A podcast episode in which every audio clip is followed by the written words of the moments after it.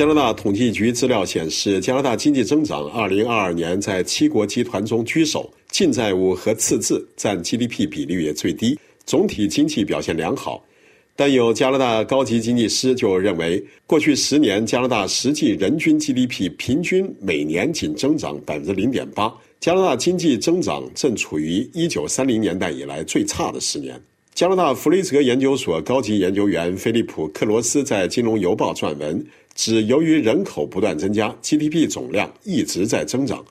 但人均 GDP 基本停滞不前，长时间的缓慢增长扩大了加拿大和美国的差距。而增长下滑的原因在国内，而非外部。克罗斯曾在加拿大统计局工作三十六年，担任过该局的首席经济分析师。他在文章中以数据说话：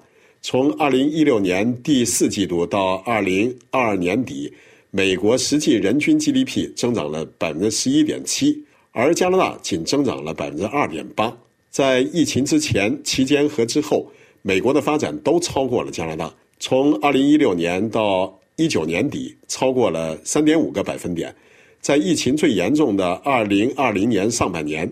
美国人均实际 GDP 下降了百分之九点七，加拿大下降了百分之十三点二。二零二零年年中以来，美国增长了百分之十五点三，而加拿大仅增长了百分之十四点一。两国对比过去十年持续增长的能力，加拿大停滞不前，不仅是因为人口老龄化或技术创新枯竭。也有本可控制的因素。加拿大商界领袖首先认识到要解决经济增长放缓的问题。二零一九年初，加拿大商业委员会成立了加拿大经济未来特别工作组，重点关注增强加拿大经济前景的六个政策领域。前财长莫尔诺称，他二零一五年竞选公职的一个原因是加拿大经济增长已停滞了二十多年，需要复苏。另一个促进增长的行动是由分属两大政党的两位前内阁部长领导的两党共创美好未来联盟，目标是就如何鼓励增长、提高生产力、增强竞争力和管理气候政策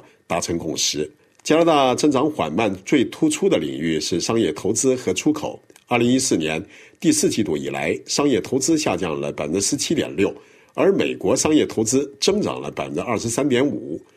与此同时，自二零一五年第三季度达到顶峰以来，加拿大商品出口量下降了百分之零点四，而美国上涨了百分之十四。尽管自二零一四年以来，加元还贬值了百分之二十五。货物出口和企业对厂房和设备的投资合计占加拿大经济的百分之三十七。当超过三分之一的经济体在八年内收缩时，整体经济增长势必受到重创。对于加拿大最具生产力和创新技术的投资和出口来说，尤其如此。他们面临着最大的竞争和创新压力。加拿大商业投资下滑尤其令人担忧。越来越多的人认为，加拿大在政府债务和住房方面浪费了十年的低利率，没有进行足够的商业投资。自二零一四年以来，低水平投资导致人均投资下滑。